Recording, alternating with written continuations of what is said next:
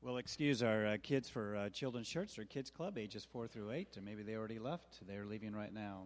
So, thank you all for coming today. My name is Austin.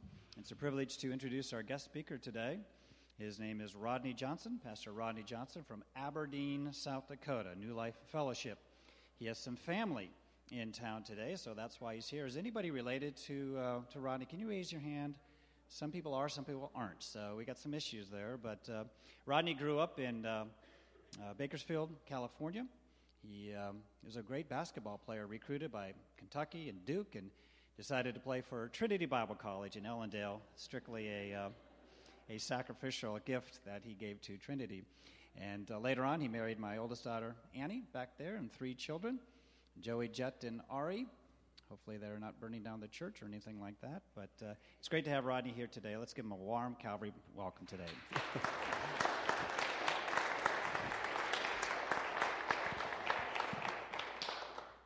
There's only one problem as we get uh, started, and that uh, someone stole my notes. They were like right up there. Does anyone know anything about that? Because this is going to get awkward in a second.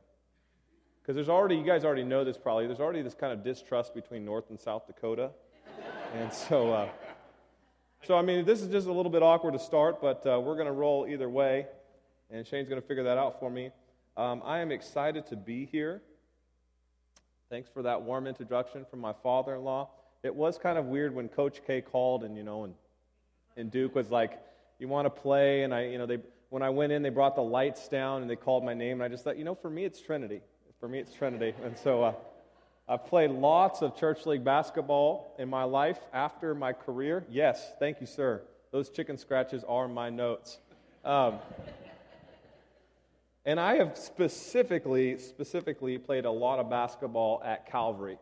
And uh, I want you guys to know that although you lack some major talent, you have a lot of heart. And so. Uh,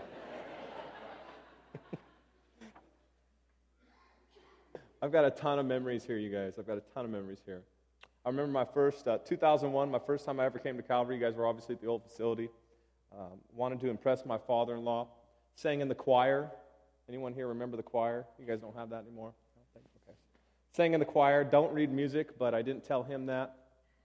Um, I remember junior high, middle high lock ins.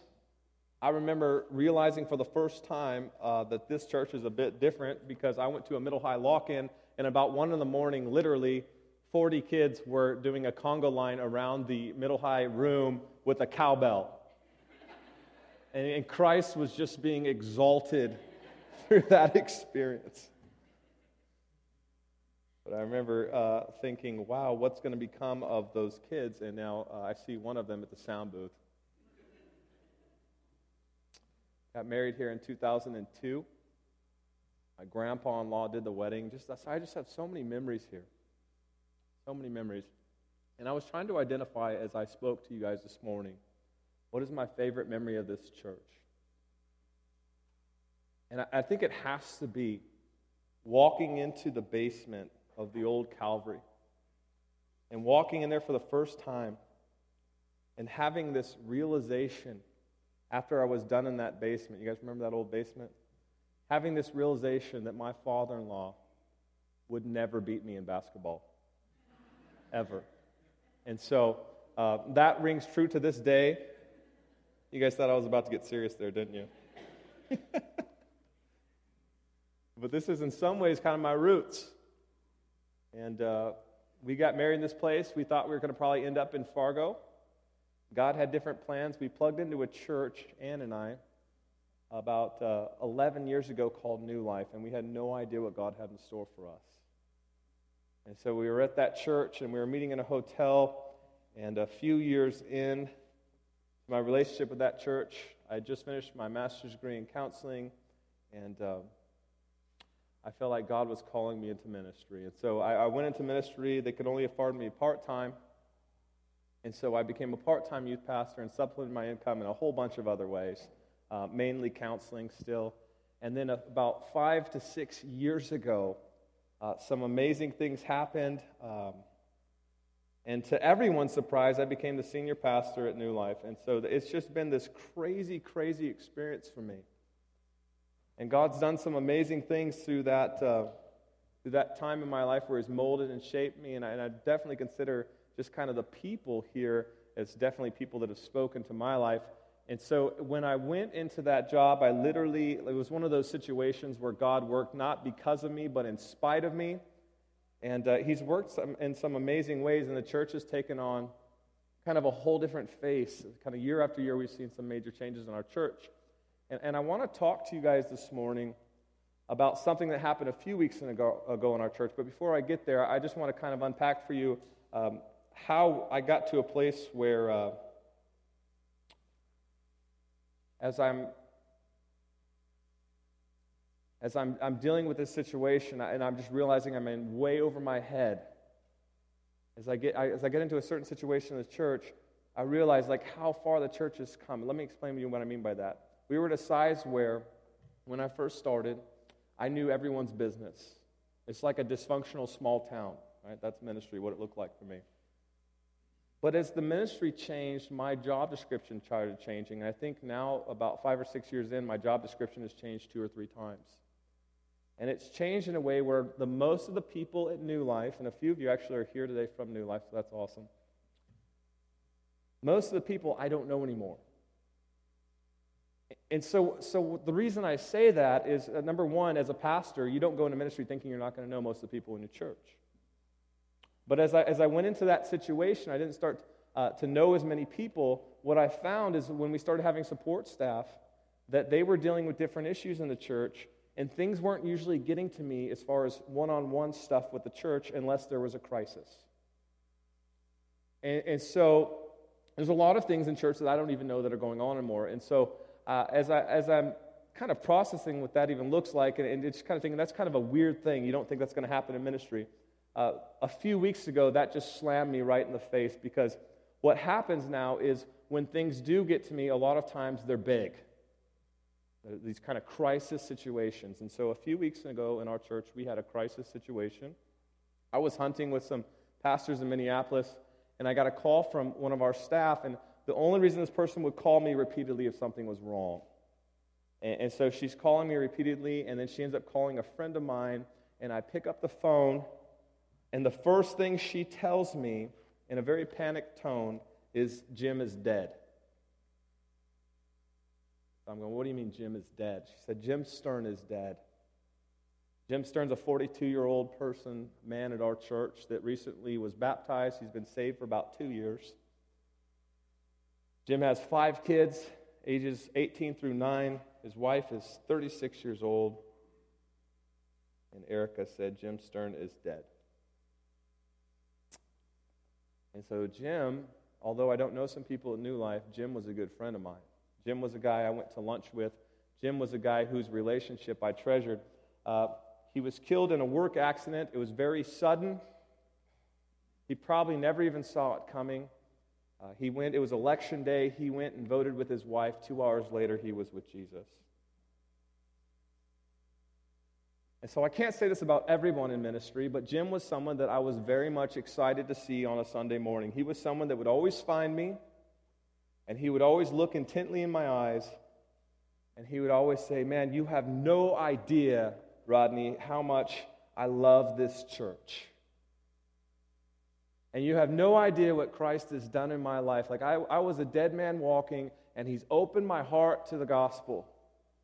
I mean, he, he's that guy in ministry that that's the reason that you go to into ministry. And like I said, we, I was able to baptize him last year. I just want you guys to kind of feel like you know him just a little bit. Uh, this is a picture of Jim being baptized by uh, Mark, a pastor of ours, and myself. And I can specifically remember we baptized at the lake each summer. I can specifically remember Jim came out of the water last summer and he gave me a massive bear hug. You can just leave that picture up for a little bit. I mean, one of the, he was a strong guy. He was a farmer. And it was kind of one of those hugs where they kind of like crack your ribs. And he said right in my ear, I'm just so thankful. I'm just so thankful for what Jesus has done in my life. And the reality is in Aberdeen, he's actually in Webster, but he came to church and made that 50 mile jaunt each Sunday with his family. In Webster, they're going to miss him. I'm going to miss him. And my question for you guys is this this morning how do you deal with that type of pain?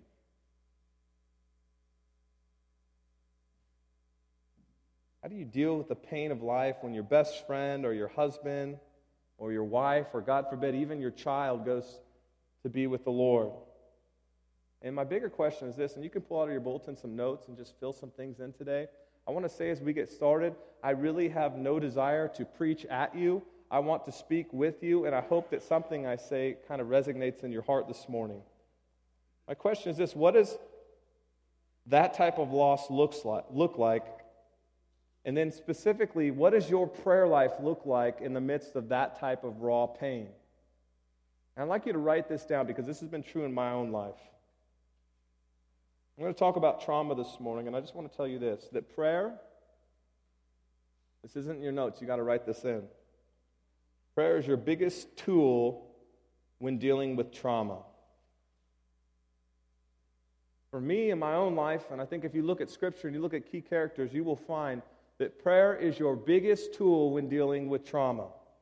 And so when disaster strikes, the only real lasting comfort that you're going to find or that I'm going to find is crying out to Jesus. And so here's what I mean by that. I have a counseling background. Let me explain. Do you need, in the midst of tragedy, do you need to process your feelings? Yes, right? Everyone would say yes. That's a healthy thing. Do you need to connect with others in the body of Christ that are going to help you? Of course, right?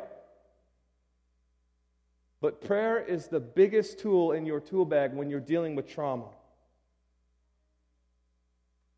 Because there are just times in life when it gets really thick and it gets very, very difficult that that's the only thing that's going to truly help you is that relationship with Jesus.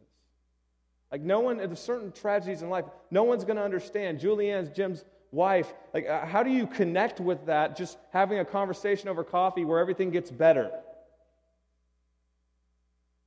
I don't have anything for her as a pastor. I can't say, well, if you just meet with these five ladies who've also dealt with hard times, your life's going to get better very quickly. I don't have a promise like that for her. I mean, my thing for Juliana is just praise God, Jim knew Jesus, but uh, just I'm just crying with her on Sunday morning. I'm just saying, Juliana, I'm sorry. I am so incredibly sorry, and I cannot relate to what you're going through, and I can't imagine what you're going through, but Jesus is good, Jesus is an amazing Savior. He promises to never leave you or forsake you. And in the midst of your trauma, He is the one person that not only understands, but sits with you right in the midst of your pain.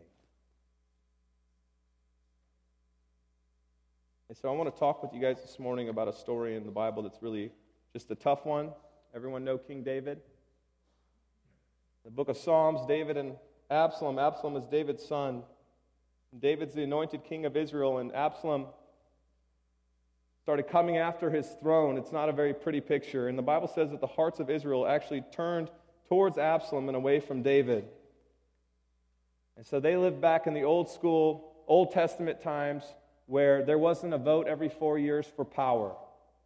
And so this was a monarchy. And so, unless King David was willing to give up his throne peacefully, the only way his son could have it is if he killed his dad. And so these fickle, disloyal people, some of them started turning on David. And now we find in Psalm chapter 4 that David is hiding in a cave, fearful of his life, with just a select group of loyal followers. And now the report, as we enter into this text, the report comes to David that his son Absalom has been murdered.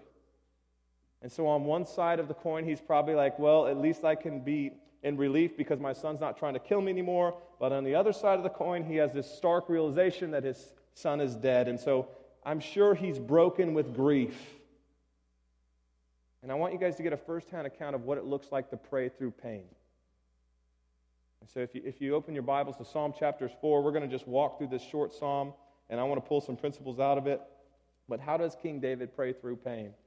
Look at verse 1, Psalm chapter 4. You can see it on the screen. David says this He says, Answer me, God, when I call. O God of my righteousness, you've given me relief when I was in distress. Would you be gracious to me and would you hear my prayer? Number one, praying through pain, David runs to God. And so here's my question to you guys How incredibly easy would it be for King David in this moment of pain to not run to God, but turn around and just bolt and just run from God. How about this one? How incredibly easy would it be for King David to blame God, to avoid calling on his name? And I think we would be making a massive mistake if we didn't stick ourselves in this story. Put ourselves in that cave and insert ourselves right into the middle of all that's going on and say, God, you stuck me in this stinking cave. And I'm running for my life. And now, to make things even worse, my own son has to die. My own son's trying to take my life, trying to take my kingship. And now I have lost my son. I mean, put yourself in this story. What, what, what is that one thing that you could insert into that life circumstance? Or let's use Jim as an example. I mean, God, why, why did Jim have to die? He was 42 years old. I mean, couldn't Jim live to be an old man and just pass in his sleep? Couldn't he have just been like 85 years old? And if you're older than that, then that's not that old, right? But for everyone else, I mean, couldn't he have just been like 85 years old and passed in his sleep and had five or ten of his grandkids all around him singing a hymn? And couldn't it have just been like that, God? Why 42 years old? Now, why are you being so incredibly unfair? Because we know God's not the author of pain and He's not the author of bad things, but we know that uh, on some level He does allow bad things to happen because uh, in Jim's situation, he went to be with Jesus. And so I want to speak into that for just a second and say this. Just let's, let's put this in light of the gospel. Number one, Jim's not dead. Right, Jim's with Jesus Christ. And right now, Jim is standing at the throne of God, and, and he's where all of us who are in Christ should long to be. But how easy would it be in that moment of pain to stand over God in judgment and to bring him into our own courtroom and find him incredibly guilty of being unfair in our lives? Right, how easy would it be to say, God, I thought you loved me? I thought I was one of the good guys. I'm a member of my local church. I tithe regularly. I'm a good husband. I'm a decent father. Why are you being so unfair? That's the problem, and you can write this down. The problem with playing judge and jury in the midst of our pain is that we will always run from God instead of to Him. I mean, how easy is it to blame God as being unjust, unloving, and unfaithful? And what if God what if God knows what we can't possibly comprehend in the midst of our pain? What if, in the midst of our pain, God is actually working all things for the good and He's taking this trauma that He did not initiate, but He's using this trauma to initiate a closer relationship with His Son, Jesus? And so we see David in this text, and he's actually running to God instead of from God. And then in the verse 2, he says, O men, how long shall my honor be turned into shame? And how long will you love vain words and seek after lies? And so he's speaking to the people that have turned their back on him. He's giving this little leadership moment. And then in verse 3, he makes this profound statement. He says, But know that the Lord has set apart the godly for himself. The Lord hears when I call to him. And so I want you to look at this in your bulletin and see that in this moment, I truly believe, like as a grief counselor, that David is taking this moment, he's finding his identity in God. Because he makes this statement, he says, The Lord has set apart the godly for himself. And that's the heart of the gospel. That we're walking in death, we're walking in destruction, and God takes us through the blood of his son Jesus, and he pulls us from that and he sets us apart into new life. And so the reason I bring that up is this this is my experience. Nothing, write this down, nothing will rock your world Nothing will strip your identity faster than trauma. And David says, I'm being set apart by God in the midst of my pain. Think about in David's life all the things that he would have had identity crisis with.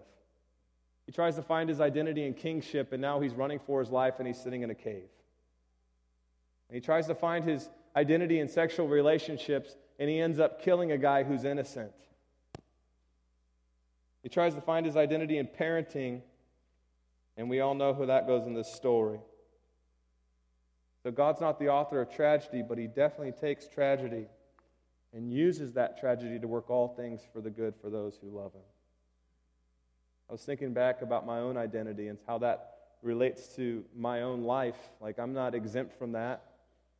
I'm not exempt from taking my superficial things in this life and, and using those things to try to create some environment where I'm a bigger deal than I really am.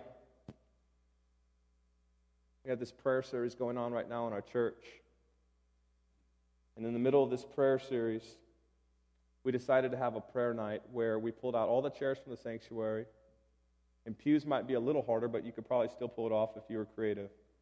And our college students took all the, all the chairs out, they did it all themselves, and they put tape on the floor and they taped down every single street in Aberdeen. And I know that you think that we're not as big as Fargo, but we have a few streets, okay? And we, and we taped down every street in Aberdeen, and for five hours, the church came together and we laid on the floor and we just prayed over our community. And I remember thinking, wow, that, that is such a good idea for everyone else. And as a leader, I was feeling pretty proud of myself. Because every once in a while you have this concept and you're like, that's just a good idea. But I remember by about 9:30, God is, is, is talking to me in prayer, and, and, and I'm praying to Him and singing praises to His name, and He's just rocking my identity. And He starts saying these things to my heart that I don't want to hear. Things like, you have found way too much identity in being a dad or a husband, or more specifically, and more superficial things like being called a pastor. You have found way too much identity in this thing that's your profession going well. Like, like God's looking at me and I don't want to hear it, but He's just like, You are not in any way a big deal. I'm like, God, are you, are you sure?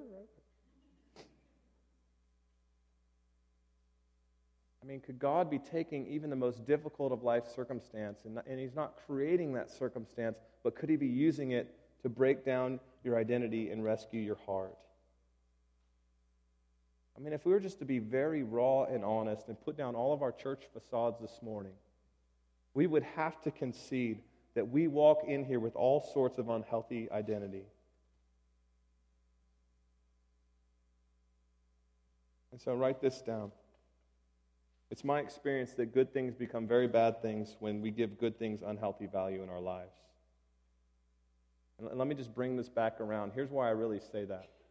I had a conversation with Jim's wife right after he died, and I had the same conversation after my father died about six years ago with my mom. In the midst of their grief, in the midst of their crisis, in the midst of my personal crisis, I specifically remember both of these women telling me very recently and six years ago, and I don't know where my identity's at. Because I didn't even realize it, but I've been putting my identity in the fact that I'm a wife. And now that's gone. David says, I've been set apart. That's my identity. That's my focus. New Testament translation Christ went to a cross, took my place. That's my identity. I am a child of God, and everything else can be stripped from me in a second. I'm just one breath away from being in a completely different environment. I have zero control. He says in verse 4, he says, Be angry and don't sin. And he says, Ponder in your hearts and on your beds and be silent. And so, what you see right there taking place is that third point. David is examining his heart. I mean, you're never going to find identity in Christ if you don't have that reflection time at that prayer night where you're praying over your city and everything's duct taped down on the floor and you're sitting alone with God and saying, God, reveal to me my heart.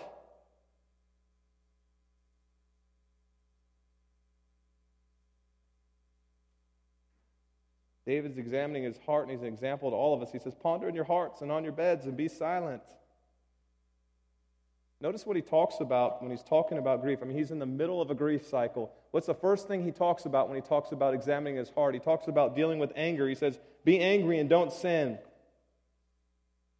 Counselors have identified a few things about grief, and one of the things they've found is that people typically deal with some type of anger when they're going through pain. Are you guys familiar with those five stages of grief? And a lot of times when you're dealing with grief, when you're dealing with pain, you start to feel angry, you don't even know it. And for me, when I have things in my own heart that I'm dealing with, that I don't even know exist, God has given me a special gift. He's given me a very outspoken wife. Like, I don't get the luxury, like some of you guys do, of having issues in my life that don't get brought right to the forefront because my wife is like half Italian. And so when I'm pondering the things in my heart and when they don't come to the surface, I have the Holy Spirit, but I also have my wife, Ann.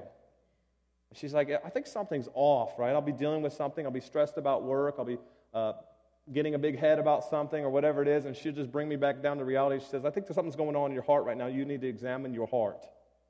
Because you talk about all of these things on Sunday, but it's not connecting Monday, Tuesday, Wednesday, Thursday, and so on. But David takes this time when he's going through grief and he says, Ponder these things in your own hearts, and on your beds be silent. He says, In your anger, don't sin. So maybe you're going through a tragedy right now in your life and you're thinking, well, I think I've got all of this under control, but everyone else around you is going, I think I feel a little bit of underlying tension.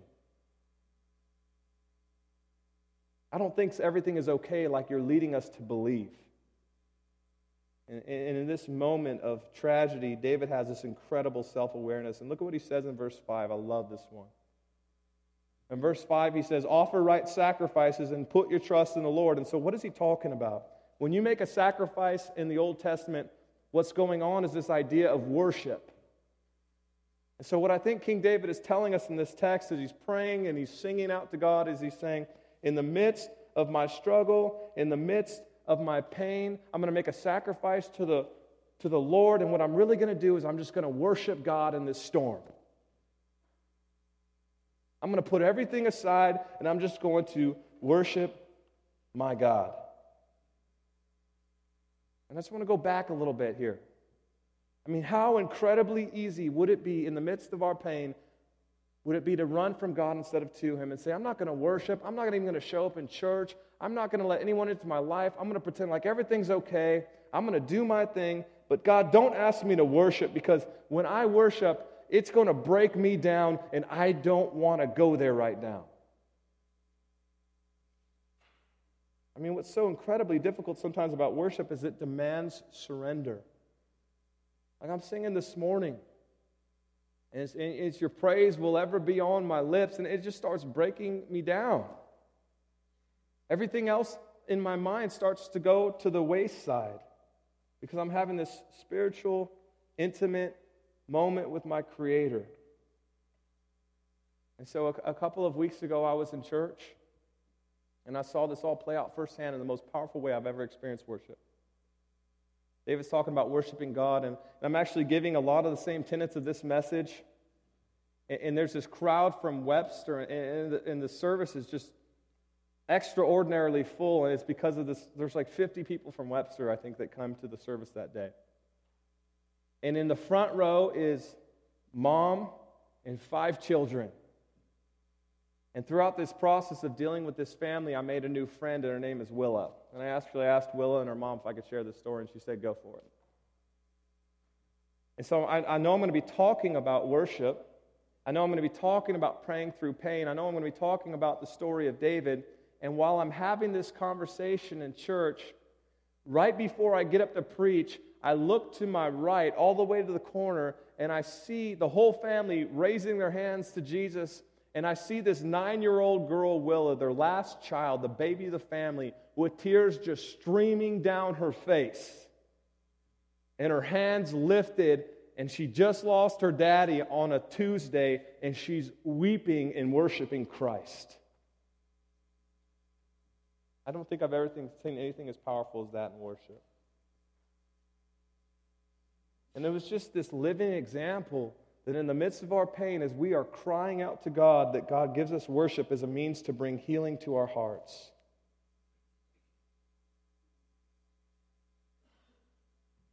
I mean, how many Baptists do we have in the crowd?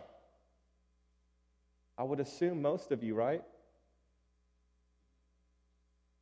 I mean, even, and we're like non denominational, but let me just give you a little secret. We're kind of Baptist. That's just code name for, you know, maybe, maybe Pentecostal with a seatbelt, but really Baptist. How many times do we look at worship and we're like, well, I'm going to run through these three songs? Rodney already noticed he's talking about two minutes over. We're about to get out the chain and just kind of pull him off the stage here. We got one worship song left. Don't push me. And then we go through a crisis and we're dealing with trauma and we get our identity stripped uh, from us. And one of these key fundamental gifts that Christ gives us in the midst of our pain is just worshiping Jesus. And I watched this nine year old girl figure this out, and she could just put us to shame. Look how David closes this text. I'm about done. He says, There are many who say, Who will show us some good?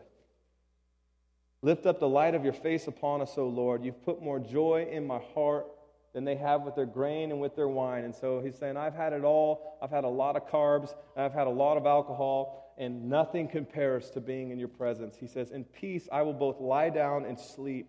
For you alone, O Lord, make me dwell in safety. And so the last thing I want to tell you is this when David is going through the pain and tragedy of life, just losing his son, sitting in a cave, he stays in God's presence. And so he's running to God. He's finding his identity in God and God alone. He's worshiping God. He's examining his heart, and now he's just sitting in the presence of God. he prays to him in an amazing way when he's dealing with this pain, and he tells God how good he is. And he prays with this rightly aligned perspective and says, The joy you put in my heart is better than all the grain or all the wine that this world has to offer. And what's so interesting about all of this is he's sitting in a cave when he's talking. When he's, when he's saying these things to God, he, he's not sitting in his throne.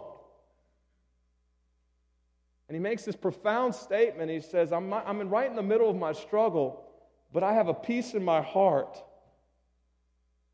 I have a peace in my heart. And, and when I lie down at night, I'm okay. And when I fall asleep at night in the midst of all that's going on, I'm okay. I mean, if we were to be very honest, wouldn't we have to concede that in the middle of our pain, what we're really looking for is peace? Isn't that what we're really looking for? And David understands fundamentally that the peace that's offered through God will always be bigger than his pain. So I don't know where everyone's at this morning, but I just want to close with the gospel.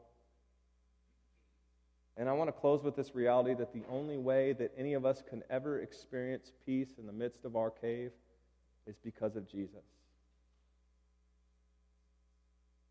That Jesus sets us apart and he comes down in humble means and he lives on this earth. I mean, that's what Christmas is all, right, all about. And he lives his life in a way that's perfect. And he goes to a cross and he dies in our place and he rises from the dead so that we can have life. And his death and resurrection absolutely changes everything. And we don't have to sit like a hopeless people in the midst of our pain because we know what comes next. We know that because Jesus rose from the dead, we can have life. And we are hurting people. We are a broken people because of sin. But we do not live in a way that's hopeless like the rest of the world. And Jesus can provide this peace in the midst of a cave. And so, as we close out this morning, I'm going to close in prayer. I imagine that a lot of you are Christians, but I just want to ask you maybe you're not. Do you know Jesus? Do you know the peace that David's talking about in this text? Not do you know of Christ, do you know him as your personal Savior? Have you laid your own life down and picked up your cross and said, Jesus, I want to follow you? And if you know Christ this morning, then I just want to get in your business for like 10 seconds, real quick. And I want to ask you, and if everyone could just look at me Are you sitting in a spiritual cave?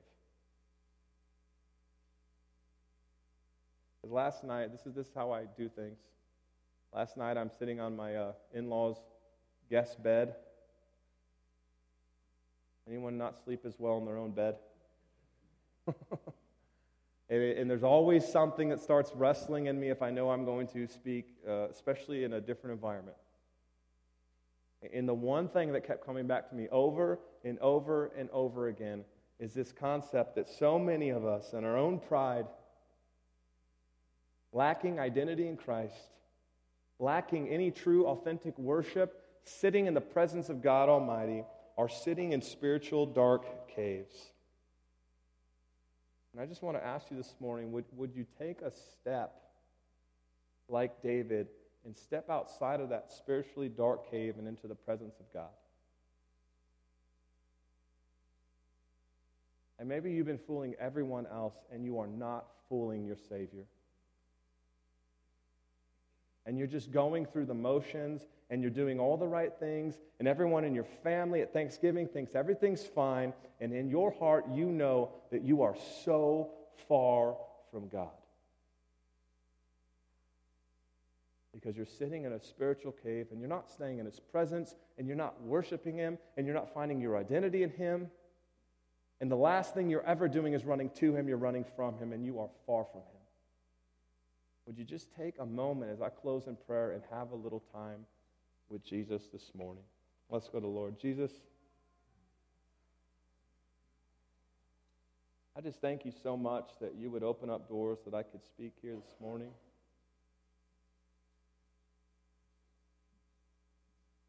And, and some of us walk into this place and we're hurting. Maybe we've lost that loved one that I talked about this morning. Maybe our kids, like David's, are rebelling and they're far from you. But we, we just want to proclaim this morning that in the midst of our pain, we want to run to you instead of from you. We want to declare that you are good. We want to declare that you have set us apart, purchased us with your blood. If there's anyone that doesn't know you this morning, that right now I just would ask that they would cry out to you as Savior that they would stop leaning on their own good works to get them to heaven, and they would call out on you and say, Jesus, you are the King of kings and the Lord of lords. I believe you died in my place, that you rose from the dead so that I can have life, and I want to be a part of your kingdom. I'm so sick of living in a spiritually dark cave. And for others of us that know you this morning, just pray that you would open our hearts to the reality that we are not called to be robotic in our faith. We are not called to stay in caves spiritually, but we are called to find our identity in you and to worship you and to just stay in your presence and to be set apart as salt and light. We pray this in your precious and holy name. Everybody said? Amen. Amen. At this time, we are going to take offering. Well, um, take a moment to invite the ushers forward and pray for our offering.